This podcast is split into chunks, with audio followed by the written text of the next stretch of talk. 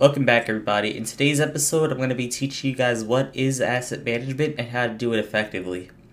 So, I, I actually do come with a background in asset management. My last role was an asset manager at a private equity firm, and my role, my job basically was to manage over a billion dollars of assets. And these assets include multifamily apartments and also industrial um, warehouses. So, I've definitely done asset management in the past and know a thing or two about it. So what what it means to be an asset manager is literally to manage the asset post acquisition. So you have your acquisitions guy. They identify um, the asset, maybe it's a piece of real estate, and they underwrite it and they come up with the game plan, and then they raise the capital and purchase the property. Everything that happens after is what an asset manager would do. So asset managers track leasing. They um, they manage the property manager, they manage construction, and overall, what they do is they make sure that the game plan that the acquisitions team came up with gets executed properly. Probably the most important thing as an asset manager to do is to track your KPIs.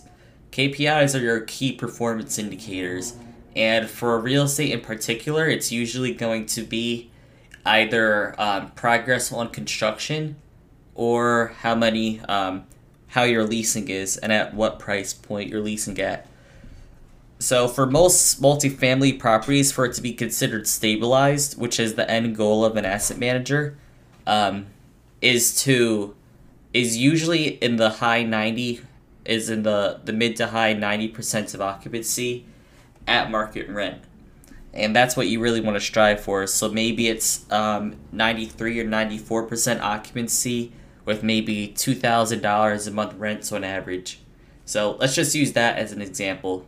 So how you would achieve that is by working closely with your on-site property management to um, to make sure that people under people are know about the property that it's being marketed properly, that the tours the property management are giving are quality, and that the property managers are really selling the property rather than just just showing just showing people around the building because at the end of the day, everything is a sale, remember? So your property management team has to be pushing pushing their um, the the people who come to view the properties um, to to eventually sign on and sign that lease. There's a lot of tools out there to help you with the asset management and make it make your job a lot easier. There's tools out there like um, YieldStar, Buildium, AppFolio probably probably many others. Um, I know a lot of small residential people like an app called Cozy, and these apps they'll make your reports. They'll allow tenants to pay online, so there's no need for them to write you a check or give you cash every month. And a lot of them also allow you to interact with your tenant. So take Buildium for example. They'll allow the tenant to come in and submit a work order request maybe they have a leaky faucet or maybe something else is wrong with the property and they can send it to you right on their phone or computer. Then your property manager property manager can either go out there or send the maintenance maintenance guy over to go look at it.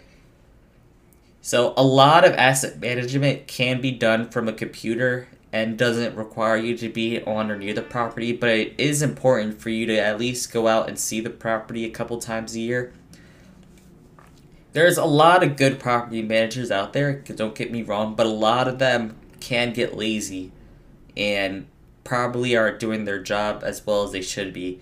And at the end of the day, no one is going to care about as much as the deal as you are and the other GPs and your investors will. The property manager doesn't have any skin in the game. You know, if the if the deal goes bad, yeah, they'll lose some income, but they probably have 10, 15, 20 other properties that are paying them every month. So, I mean, maybe unless you're their biggest client and giving them the, their biggest amount of revenue, they aren't really incentivized to do a really great job with your property over another one. Whereas if your deal goes bad, your reputation goes out the window and you're going to have a hard time raising money in the future um, for, for, for future deals. So definitely, definitely, definitely it's important, especially during the construction process. If there's any major renovations or development going on, that you're out there and you you're seeing the progress um, firsthand. That's pretty much um, as a high level overview of asset management.